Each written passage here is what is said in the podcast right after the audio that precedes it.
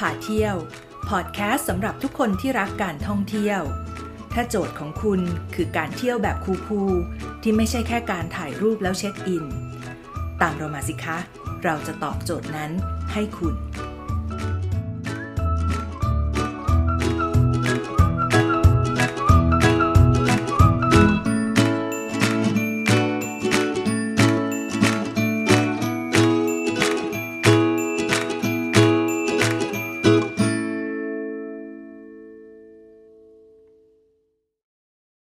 เจดีย์วัดโพธิ์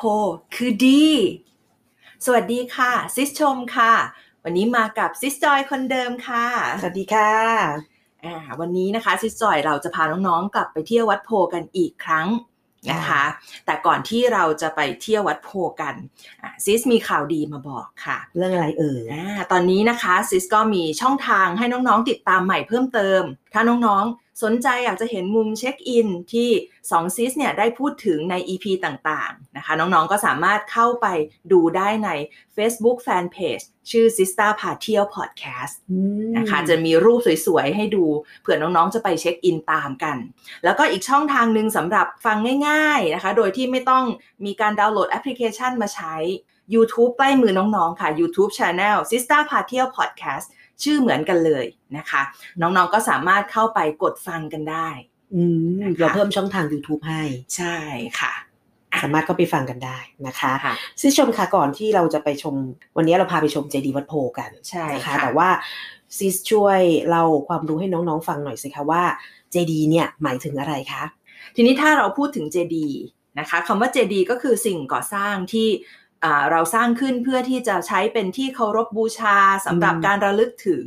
ในทางพระพุทธศาสนาเนี่ยเราจะถือว่าพระเจดีย์เนี่ยถือว่าเป็นสัญลักษณ์ที่แสดงความเจริญของศาสนาพุทธ ที่ไหนที่มีพระเจดีย์มีมากเท่าไหร่ ก็ยิ่งถือว่ามีความเจริญรุ่งเรืองทางพระพุทธศาสนาในยุคนั้นมากยิ่งขึ้นเท่านั้น ซึ่งวัดโพหรือวัดพระค่ะเชตุพนวิมลมังคาราราม ราชวรมหาวิหารเนี่ยถือได้ว่าเป็นวัดที่มีเจดีย์มากที่สุดในประเทศไทยเลยค่ะซิสจอยอู้อย่างนั้นเลยนะคะค่ะ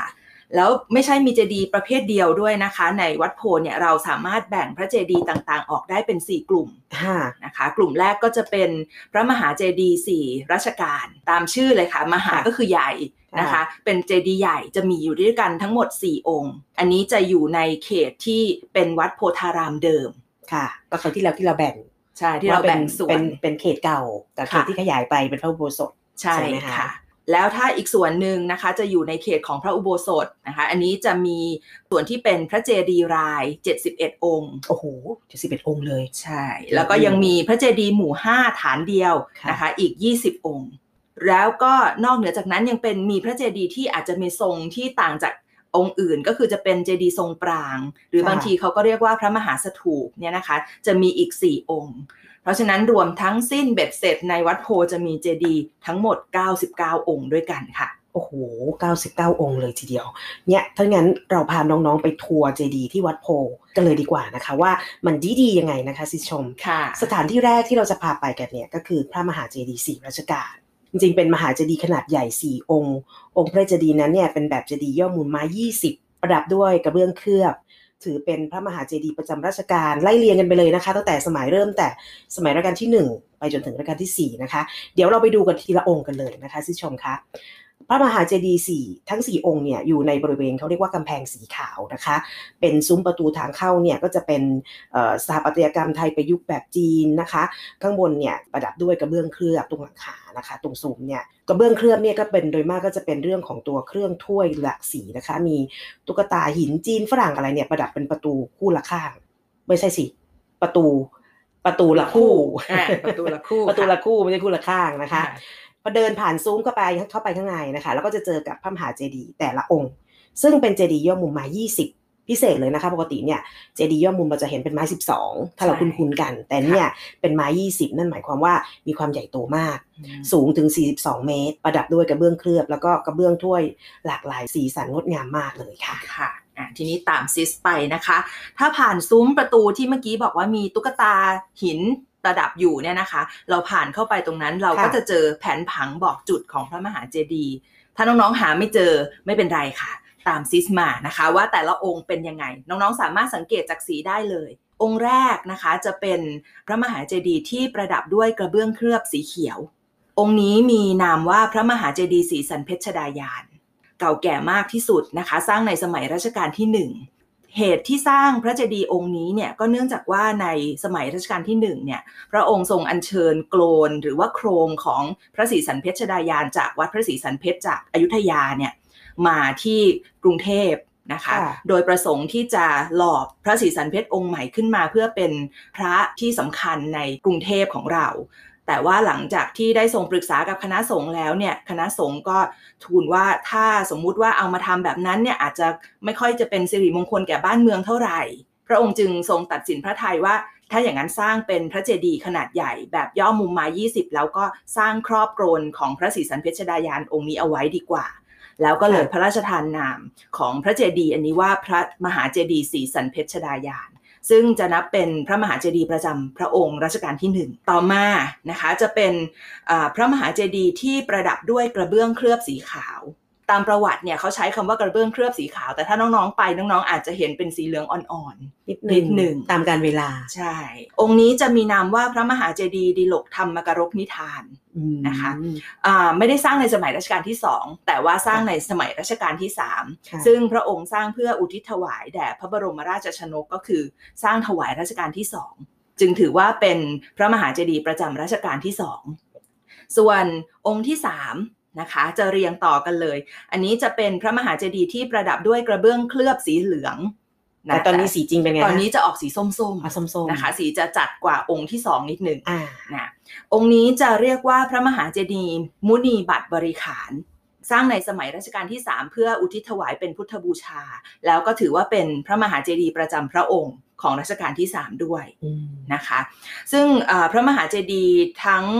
สององค์ ทั้งองค์ที่ 2 กับองค์ที่3เนี่ยเอ่อรัชกาลที่ 3 ก็ทรงมีพระราชประสงค์ที่จะสร้างเพื่อให้ขนาบข้างกับพระมหาเจดีย์ศรีสันเพชรดายานเพราะฉะนั้นก็จะมีลักษณะของการเรียงโดยเรียงจากเหนือจรดใต้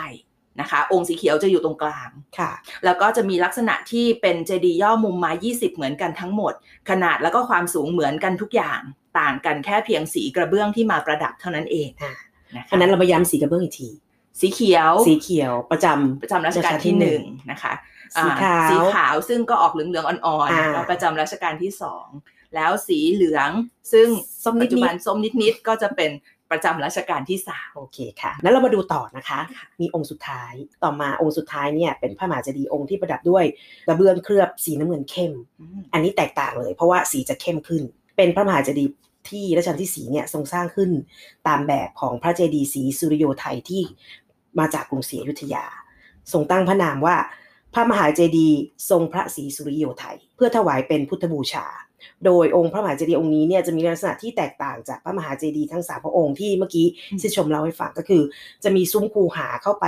ด้านภายในขององค์พระมหาเจดีย์ได้ ประดับด้วยกระเบื้องเคลือบที่จะสี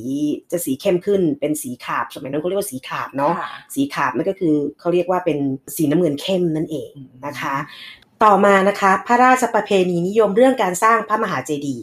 ก็ได้ยุติไปนะคะตามพระราชดำริของรัชกาลที่ 4 ว่าต่อไปในรัชกาลหลังๆก็อย่าให้เอาเป็นแบบอย่างที่จำเป็นจะต้องมาสร้างพระเจดีย์ประจำรัชกาลในวัดพระเจตุพนต่อไปเลย เพราะว่าด้วยเหตุผลว่าสมเด็จพระเจ้าอยู่หัวทั้งสี่รัชกาลแรกเนี่ยได้เคยทรงเห็นกันทั้งสี่พระองค์นะคะผิดกับสมเด็จพระเจ้าแผ่นดินพระองค์อื่น ดังนั้นเนี่ยการสร้างพระมหาเจดีย์ประจำรัชกาลจึงได้ยุติลงเท่าที่ รัชกาลที่ 4 เท่านั้นเองค่ะ ยิ่งใหญ่แล้วก็สวยงามมากจริง ๆนะคะใช่สำหรับพระค่ะมหาเจดีย์สี่รัชกาลของเราค่ะ แต่เราก็ยังมีเจดีย์อื่น ๆ อีกในวัดโพนะคะอืมเราสามารถที่จะแนะนำให้น้องๆได้รู้จักได้นะทีนี้อ่าเราผ่านเข้าไปในส่วนของพระอุโบสถกันเลยดีกอ่าว่าดีกว่าค่ะอ่าเมื่อเราเข้าไปในส่วนของพระอุโบสถนะคะ เราจะเจอเจดีย์ที่เรียกว่าเจดีย์หมู่ห้าฐานเดียว ชื่อแปลกมากเลยอะ อ่าอันนี้สร้างตั้งแต่สมัยรัชกาลที่หนึ่งเลยนะคะค่ะลักษณะมันเป็นยังไงอะคะที่เรียกว่าหมู่ห้าฐานเดียวน้องๆสังเกตได้เลยนะคะ ก็คือจะมีเจดีย์ห้าองค์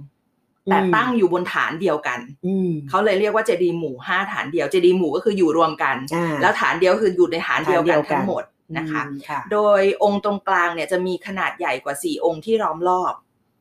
นะคะ แล้วเจดีย์หมู่ 5 ฐานเดียวเนี่ยจะอยู่บริเวณมุมของวิหารคดสี่ด้าน เพราะฉะนั้นจะอยู่อืม4มุมของพระอุโบสถค่ะนะคะ ก็รวมทั้งหมด 4 5 เป็น 20นะคะ แล้วลักษณะของพระเจดีย์อันนี้เนี่ยก็จะเป็นอ่า องค์ที่อยู่ล้อมรอบก็จะเป็นย่อมุมไม้ 12 ค่ะ ล้อมรอบองค์กลางซึ่งเป็นเจดีย์แบบไม้ 12 เพิ่มมุมก็จะมีมุมอืมเพิ่มขึ้นมาหน่อยค่ะนะคะ แล้วเขาบอกว่าภายในพระเจดีย์เนี้ยบรรจุพระบรมสารีริกธาตุทุกองค์เลย อืมโอเค ทีนี้ พระมหาเจดีย์มหาเจดีย์ศรีรัชกาลนะค่ะสี่องค์ พระเจดีย์หมู่ห้าฐานเดียวเนี่ยอีกยี่ยี่สิสิบบตอนนี้เป็นยี่สิบสี่แล้วนะคะค่ะทีนี้เราไปดูกันต่อ เพราะว่าไม่ถึงเก้าสิบเก้าเลยใช่เราจะดูซิว่าเรายังมีอะไรอีกนะคะ ต่อไปเนี่ยจะพาไปดูพระมหาสถูปพระมหาสถูปเนี่ยเป็นพระเจดีย์ทรงปราง อันนี้ทรงจะไม่เหมือนคนอื่นเขาหน่อย ใช่ ก็จะเป็นจะมีทั้งหมดเนี่ยสี่องค์ ค่ะ ประดิษฐานอยู่ตรงมุมลานพระอุโบสถชั้นนอกทั้งสี่ด้านนะคะ บริเวณซุ้มของพระเจดีย์เนี่ยมีเทวรูปเท้าจตุโลกบาลหล่อด้วยดีบุกนะคะ แล้วลงรักปิดทองเพราะฉะนั้นจะเห็นชัดมากเลยว่าจะมีองค์ที่เป็นอยู่ในเจดีย์อะค่ะ จะเป็นเท้าจตุโลกบาลเนี่ยอืมเป็นองค์สีเหลืองอาราม เป็นค่ะเป็นทองอารามอยู่นะคะ ประดิษฐานอยู่ทั้งสี่ด้านนะคะ ด้านบนก็จะมีรูปยักษ์ซึ่งหล่อด้วยดีบุกแบกยอดปลาเอาไว้ยักษ์แบกกอ่าแล้วมายักษ์แบกตามมานะคะเพราะฉะนั้นมันก็เลยลักษณะคล้ายๆเป็นเป็นเหมือนปรางแหละเนาะอ่าเป็นมหาใช่สถูปแล้วก็มีชื่อเรียกแตกต่างกันไป โดยแต่ละองค์เนี่ยจะประดิษฐานอยู่แต่ละทิศทิศแต่ละด้านเนี่ยก็จะประกอบด้วยทิศตะวันออกเฉียงเหนือเฉียงใต้ ฝั่งตะวัน ตกนะคะฝั่งตะวันออกเฉียงเฉียงใต้แล้วก็เฉียงเหนือมีทั้งสี่ด้านเลยสี่ด้านของพระอุโบสถนะคะคอันนี้ก็จะรวมเป็นอีกสี่อะทีนี้มาถึงเจดีย์กลุ่มสุดท้าย อันนี้เยอะนิดนึงนะก็ยังงงอยู่ว่าค่ะทำไมทำไมถึงถึงจะไปถึงที่ 99 ได้อะอันนี้เขาเรียกว่าเจดีย์รายอ่านนะคะคำว่ารายก็คือเรียงรายอยู่เต็มไปหมด พระเจดีย์รายนี้จะประดิษฐานอยู่บริเวณโดยรอบของพระระเบียงชั้นนอก จะมีอยู่ทั้งสิ้น 71 องค์ อื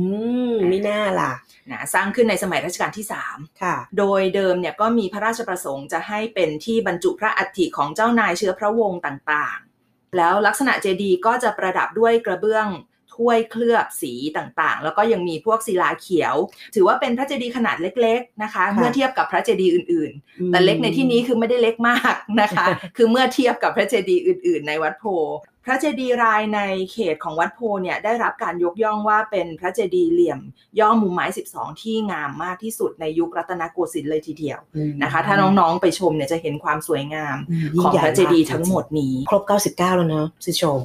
มีเท่าไหร่ มี4บวก20บวกอีก4บวกอีก71ค่ะ รวมเป็น 99 ครบถ้วนะะพอดีพอดีเลยค่ะเพราะฉะนั้นความงามของเจดีต่างๆ ในรูปแบบต่างๆ ที่เราทั้งสองซิทได้เล่าให้ความเนี่ย ถือว่าเป็นความงามที่น่าทึ่งเป็นศิลปะวัฒนธรรมอันทรงคุณค่าของไทยเราอันอย่างแท้จริงนะคะ เป็นเหมือนกับมรดกของชาติ อย่างที่ซิดเคยบอกว่า อยากให้น้องๆเนี่ยถ้าได้ฟังพอดแคสต์ของเรา EP นี้โอกาสได้ไปเที่ยวชมวัดโพธิ์เนี่ย ได้ชื่นชมความงามของเจดีอืมจะได้สามารถแบ่งแยกประเภทของเจดีได้ว่า แต่ละแบบเนี่ยมีความงามและมีประวัติความเป็นมาเนี้ยแตกต่างกันอย่างไร ผู้สร้างเนี่ยก็สร้างด้วยความศรัทธาอันแรงกล้านะคะ ในการที่ต้องการสัทนุบำรุงพุทธศาสนาของทั้งรัชกาลที่ 1 มาจนถึงรัชกาลที่ 3 แล้วก็รัชกาลที่ 4 นะคะ ก็ได้ทรงสร้างคุณูปการให้กับศิลปะวัฒนธรรมของไทยเราให้สืบไปชั่วลูกชั่วหลานของเราแล้วอีพีหน้าเราก็ยังอยู่ในวัดโพธิ์ค่ะ เรายังจะไม่ไปไหนกันนะคะขอให้ ให้เราเล่าเยอะจริง ๆ นะพี่ชมนะคะมีอะไรให้ดูอีกมากนะคะอืมน้องๆ ก็อย่าลืมกดติดตามพอดแคสต์ซิสต้าพาเที่ยวเอาไว้นะคะ จะได้ไม่พลาดที่จะไปเที่ยวกับ2ซิสต่อค่ะ